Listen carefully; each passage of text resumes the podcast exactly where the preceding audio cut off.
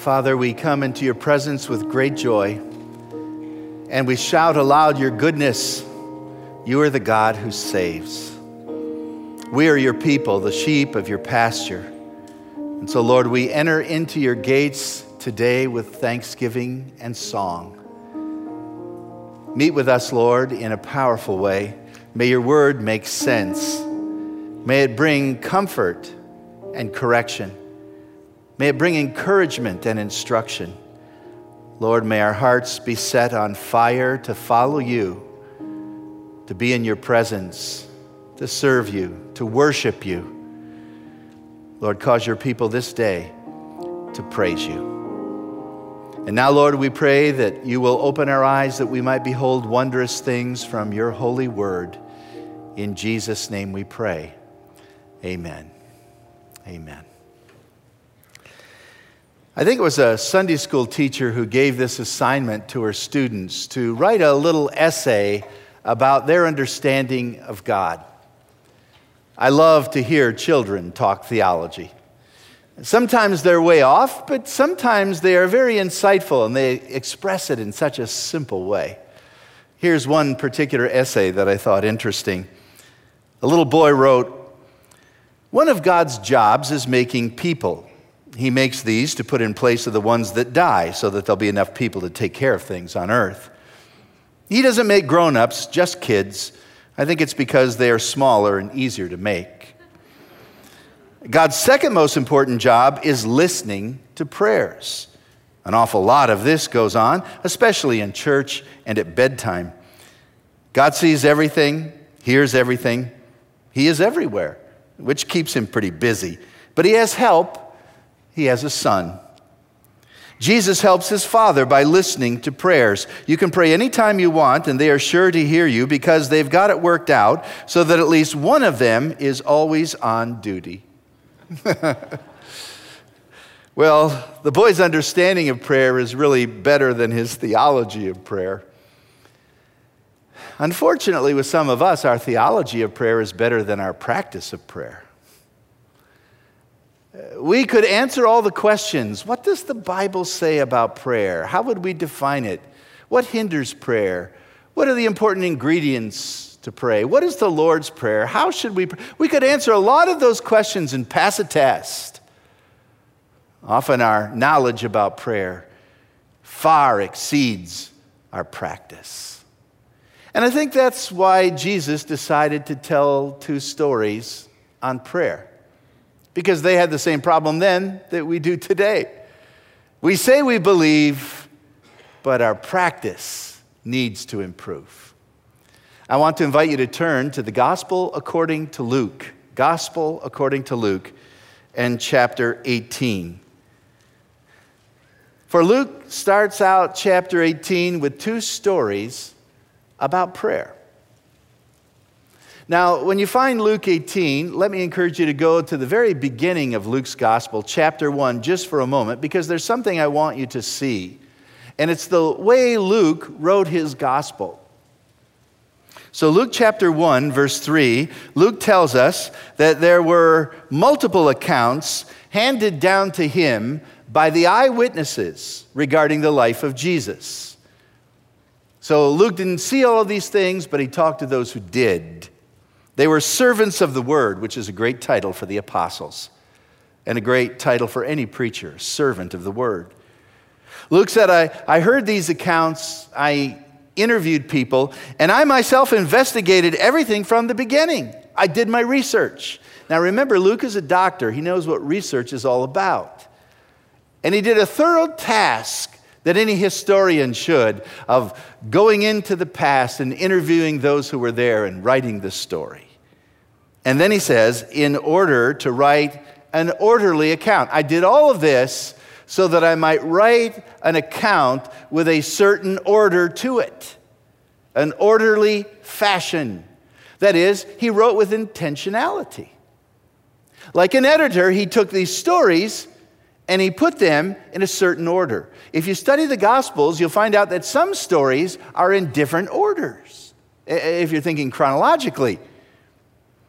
And so the Gospel writers apparently were taking the very stories of Jesus, but putting them in their own particular order to meet their need, to accomplish the purpose, to inform the teaching that uh, they were trying to get across to the masses. So, with that in mind, we go to Luke 18 and we are reminded that Luke put these two stories back to back intentionally. Now, Jesus might have addressed or given these two stories at different times, maybe even to different crowds. But Luke puts them together for a purpose. And I want to know what that purpose is. Can we discern the purpose? And will that help us understand what is being said in these two particular stories?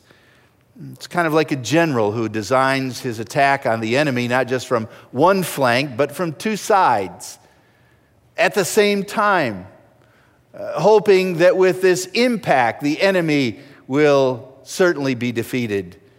It's more powerful coming from two directions than just one.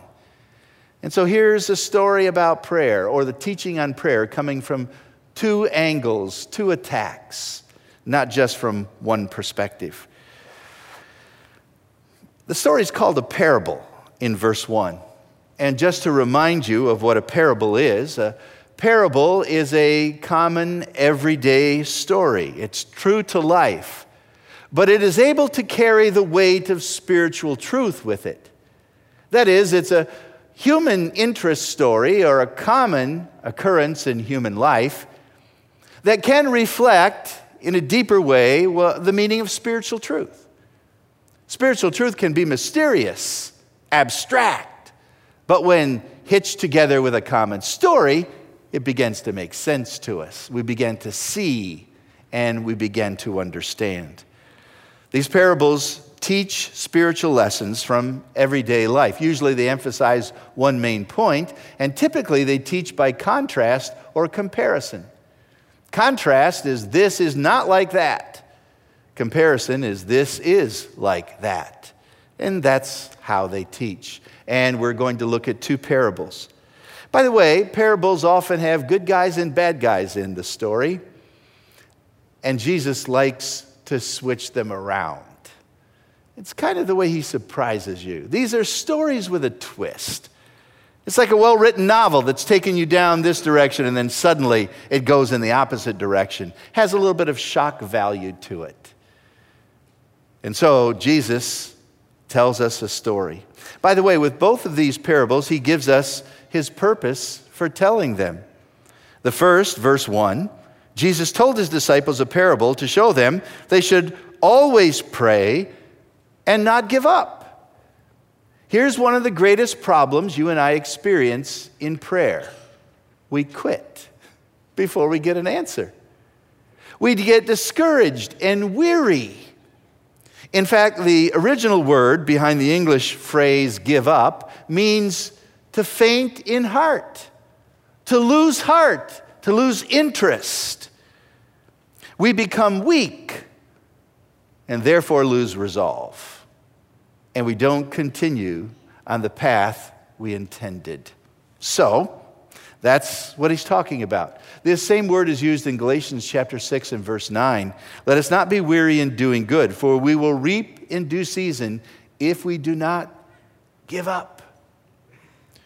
Do you ever faint in prayer? You say, Nope, I've always stayed conscious.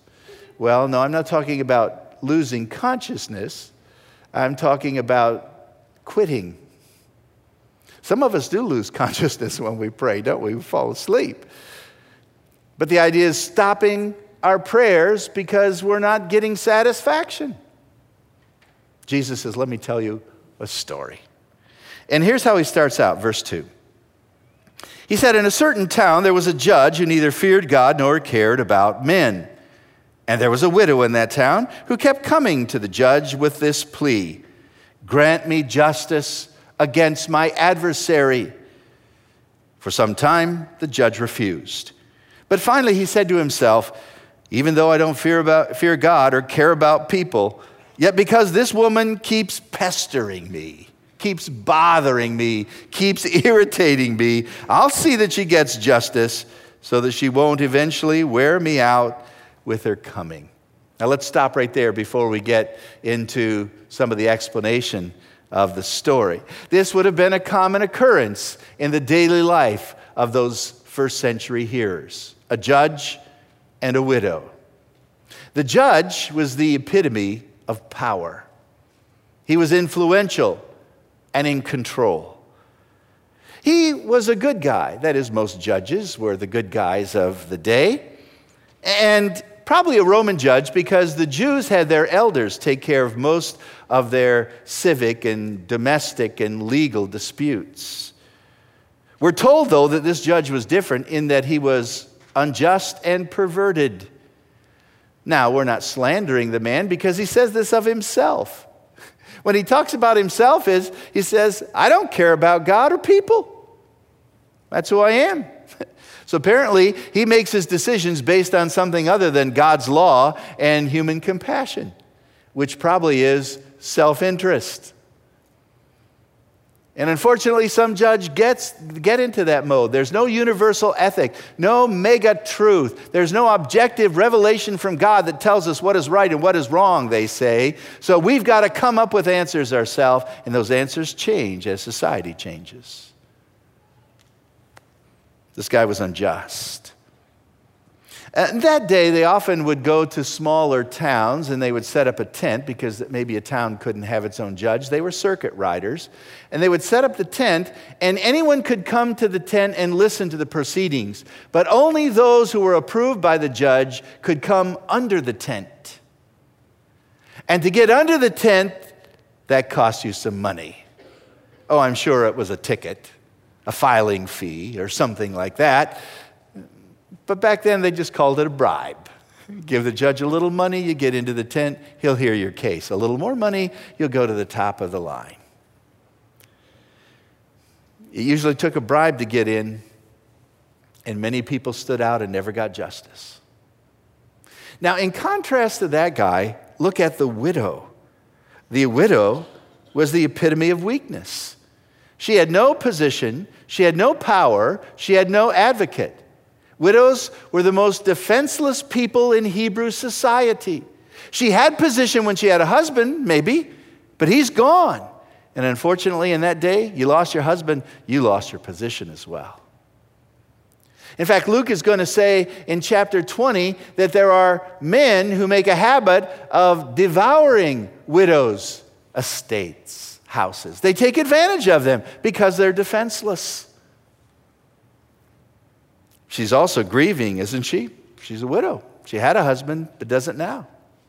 Don't know how recent the loss was, but she's in grief. Maybe she's like Naomi in the Old Testament book of Ruth. Remember when she came home, she had lost her husband, and they said, Naomi, you're back. She said, Don't call me Naomi, call me what? Mara, which means bitter. For God has dealt with me in a bitter fashion. My life is miserable. And that was true for most widows in that day. She had no advocate. She had no access under the tent. She was poor, no money to bribe. But she did have one thing she had an aggressive adversary. That's what it says in verse 3. If things weren't bad enough, she had someone pestering her for justice. We don't know who the adversary was, most likely, it was a creditor who had loaned money to her husband and he didn't pay it off before he died. And now this adversary wants justice for himself. He wants his money, and he's going to go after her until she's thrown into prison and he's taken everything from her. That's the situation. Now, Moses said we need, just, we need judges. That was Deuteronomy 16, verse 18. Appoint judges and officials for each of your tribes in every town the Lord your God is giving you, and they will judge the people fairly. That's the goal. Later on in 1 Samuel, a requirement for a judge is that they fear God. But then there's a warning Deuteronomy 16 19. Don't pervert justice or show partiality. Don't accept bribes, for a bribe blinds the eyes of the wise and twists the words of the righteous. Well, this was an unjust judge, and he did everything to pervert justice. The widow, no power at all, but she is persistent. She keeps coming and keeps coming and will not let this guy go until she gets what she wants. And he says, Because she is bothering me or pestering me, I'll give her what she wants. In fact, the last part of verse 5, she'll wear me out with her coming, an unusual Greek word that means she'll give me a black eye. Now, I don't think that means physically that she was going to pop him one, but we have that same idiom in our own language today. You don't want your reputation to be given a black eye. Maybe this guy's reputation is beginning to get sullied. Hey, everywhere I go, she can't get under the tent, but she follows me home. She sees me in the marketplace. As soon as I'm done, uh, out of the tent, there she is. She's bothering me. She's killing me. I've got to get her off my back. I'll give her justice. That's the story. Now, this is how some people translate this parable. What's the spiritual truth? Well, God is the unjust judge, and we are the widows and if we want anything from God, we've got to badger him until he finally reluctantly opens up his hand and gives us what we want. God's tough to deal with. He's really not concerned about us. But if we bother him enough, he'll say, okay, I'll give you what you want just to get you off my back. Some people actually teach that. Unbelievable. You say, well, it does say in verse 1 that we often quit, and so this parable is about praying always and not giving up. Yeah, but there's a different motive than the fact that God is hard and you've got to convince him of something. In fact, this is one of those parables of contrast. God is not like the unjust judge, He is a righteous judge. He is fair, equitable, merciful, loving, kind, truthful. He's everything that the judge was not.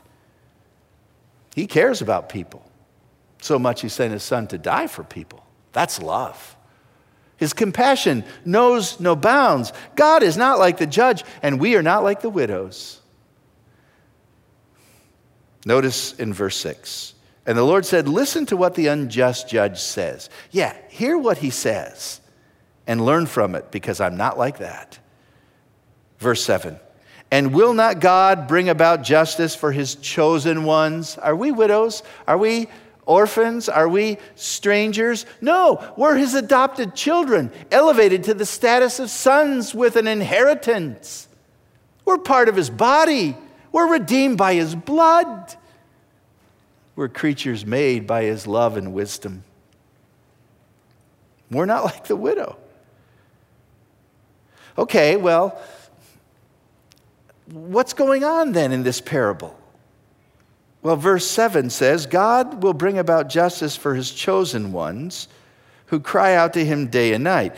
He, will he keep putting them off? These are put in questions. Will he not answer his chosen ones? Rhetorical question, obvious answer yes. And he will answer them speedily. Will he keep putting them off? The answer is no. But sometimes it appears that he is. Now, the parable is trying to teach you this. When you pray and don't get an immediate answer, it's not because God is unjust, it's not because God is reluctant. He wants to train you, He wants to have you yield to His will. He knows what's best for you and He knows the timing of it. And you and I don't. He'll answer our prayers, but we've got to keep praying in faith. Not to overcome His reluctance, but to grab hold of His readiness. And realize that if He ans- hasn't answered my prayer today, it's not because He doesn't care, it's because today's not the right day. Do you have enough faith to believe that? That maybe God knows what's best for me better than I do. Do you have enough faith to believe that? Sometimes we get changed in our prayers. You see, the one point in the passage is this God is not like the unjust judge. Get the heart of God. He longs to answer your prayers. He's eager to do so. As we noticed last week from Psalm 65, he chose the title, I am the one who hears prayer. Unto me will all flesh come. He delights in the prayers of the, the upright, Proverbs tells us. He wants nothing more than to have his children come to him and pray, and he will answer them. And when he answers, it will be quickly. But here's the question, verse 8 When the Son of Man comes, will he find faith on the earth? When Jesus comes to answer your prayer, will he still find you praying? Will you keep praying until the answer comes? That's the question. Is your faith so short sighted that when you don't get what you want, you quit? That's true of many of us. And that's why this prayer is aimed at a shot to our head to wake us up. God is not like the unjust judge. See his heart. The second parable is similar in some ways. There are good guys and bad guys, and the people who heard the parable for the first time were surprised at the ending of the parable. This parable also tells us its purpose in verse 9. To some who were confident of their own righteousness and looked down on everybody else, Jesus told this parable Self righteousness will keep you from praying Arrogance will keep you from praying, at least praying in the right way.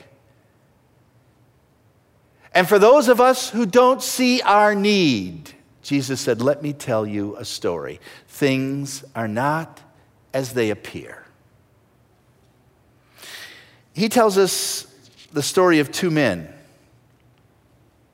who go to the temple to pray. One is a Pharisee, verse 10 says, and the other a tax collector.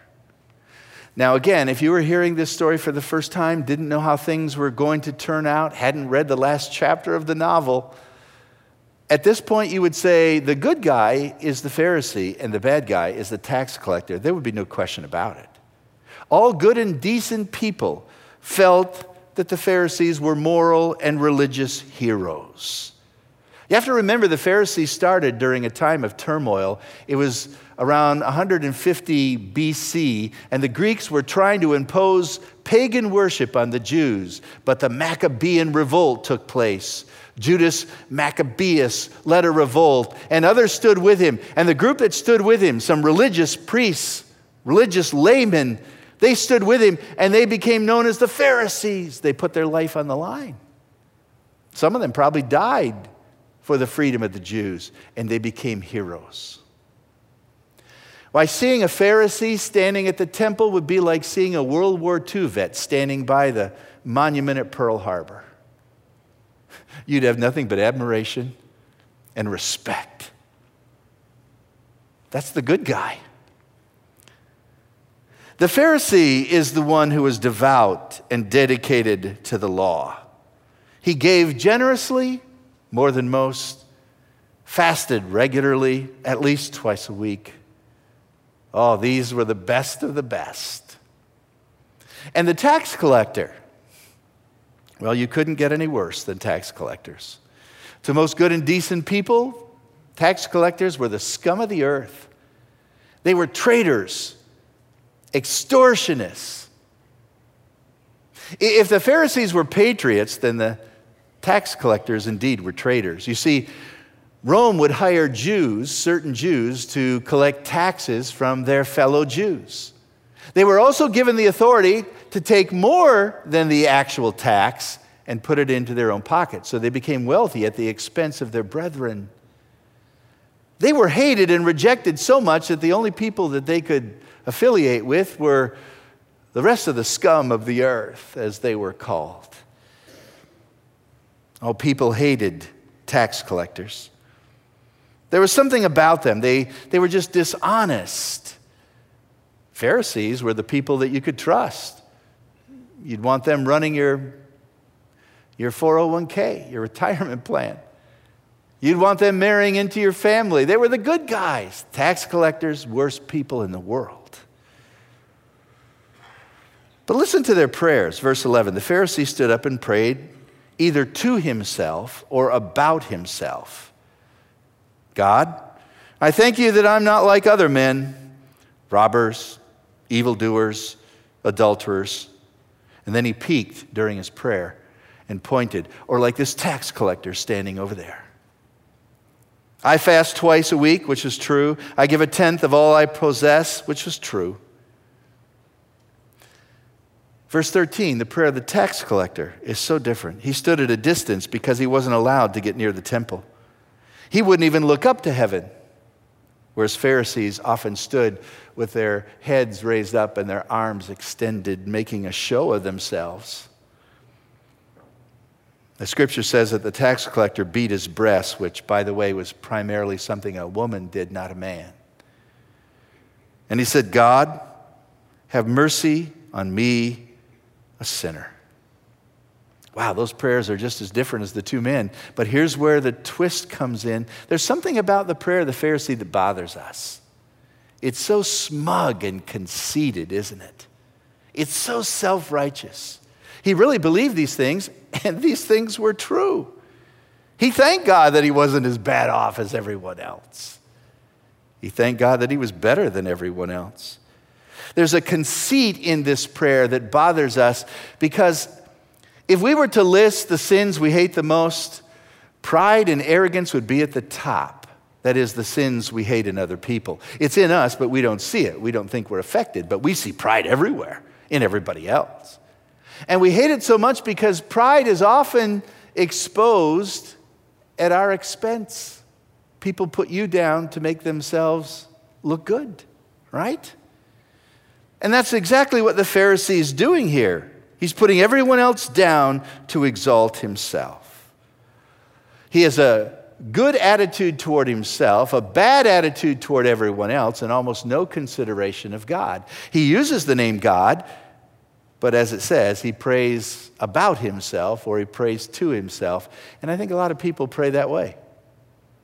They pray from a standing, from a position where they think they have something to gain leverage with God. They pray from a position of their own righteousness and of their own goodness. My friend, prayer is never offered on that basis because you are not righteous, and even your righteousness is as filthy rags. That's why you end every prayer in Jesus' name, because no prayer gets to heaven unless it's clothed in the righteousness of Christ. But a lot of people pray this way, and that's why they don't get answers to their prayers. Rather selfish prayers, conceited, smug. Prayer of the tax collector, though, is really a model prayer. He understood he was in the presence of God, and when you are in the presence of God, the only thing you can think about is your sin. I mean, that's the thing that hits you first and hits you hardest.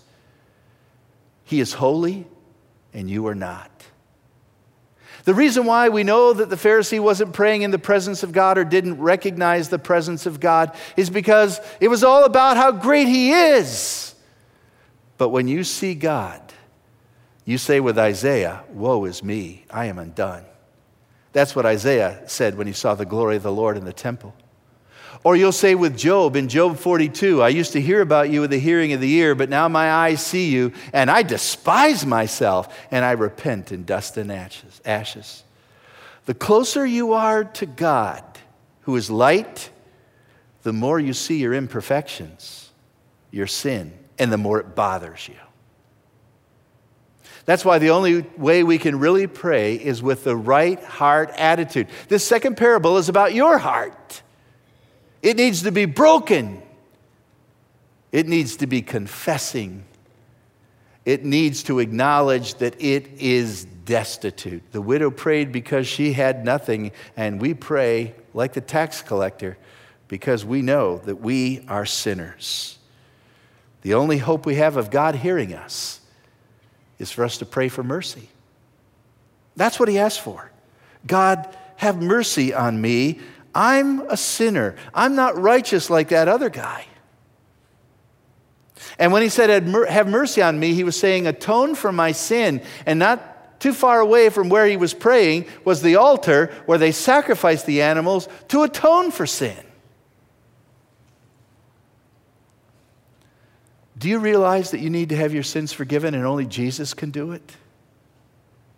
Do you realize when you come to pray that it's nothing that you've done, it's not your faithfulness, it's not your accomplishments? The only ground for praying is I'm a sinner saved by grace, and I come in Jesus' name. Well, I like what Jesus said. He said in verse 14, I tell you that this man, the tax collector, rather than the other man, the Pharisee, went to his home justified before God. And here's the principle everyone who exalts himself will be humbled, and he who humbles himself will be exalted. Luke, why did you put these two stories together, these two lessons from Christ? Luke would say, Because I want you to understand that the heart of prayer is understanding that God's heart is willing and merciful and eager and the only reason you have to keep praying until you see fulfillment is not because he's reluctant, but you need to be changed. You need to grow. The timing's not right. Trust him. But when he comes, will you still have the faith to keep praying? See God's heart. And the second story is what about your own heart? Do you realize how destitute you really are? Then pray from that perspective because God loves to give grace to the humble he always resists the proud. When I pray, I am to assault the throne of grace with faith. Isaiah 65 says, Don't give yourself any rest and don't give God any rest when you come to call upon Him. So, yeah, we can be aggressive like the widow is, but we come as children, we come as God's chosen ones to a God who loves to hear and answer our prayers. Totally different situation. I love the story of George Mueller because, again, it's a story that surprises us with a bit of a twist.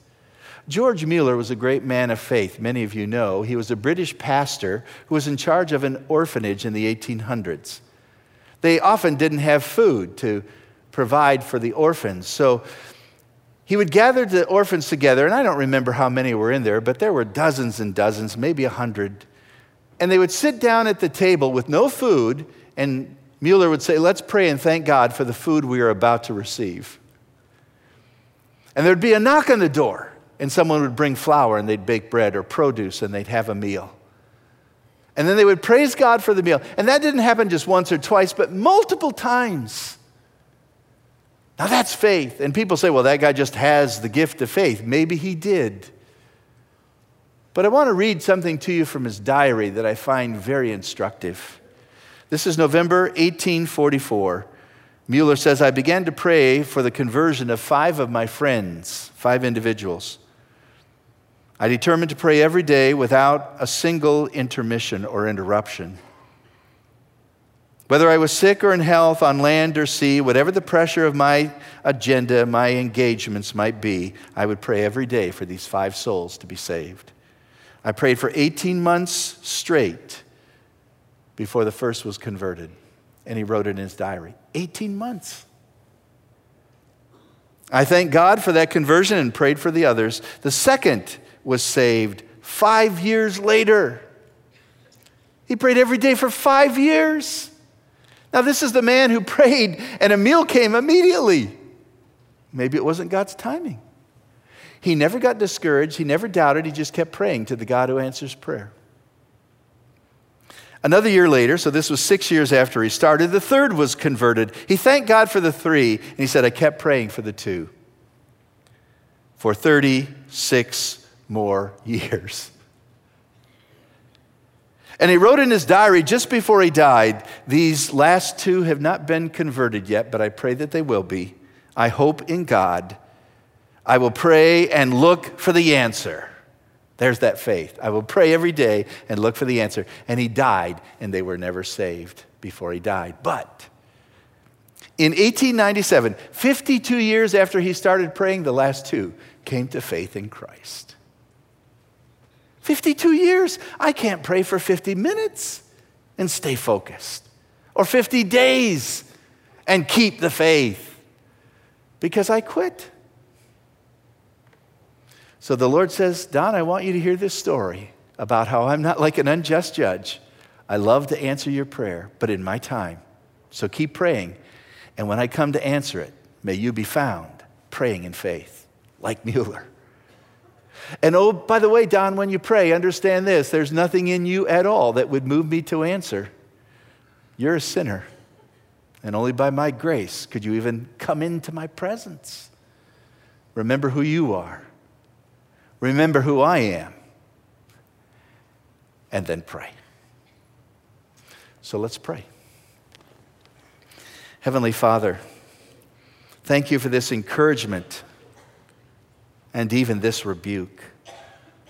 Thank you for letting us see from these stories that your heart is willing and our heart is wicked. That you are ready to answer prayer, but you do it in your time and you'll do it according to your perfect will. And in prayer, we are to yield to your sovereign will and wait upon you in faith without discouragement until the answer comes. Oh Lord, I pray that each one of us would realize today that the sin of our heart would forever keep us from heaven were it not for your mercy and grace. And you not only save us by grace, you intend that we should live by grace and even pray that way. Lord, I pray that you will open our eyes that we might see what prayer is really all about. And in some way, improve our prayer life today. In Jesus' name, amen.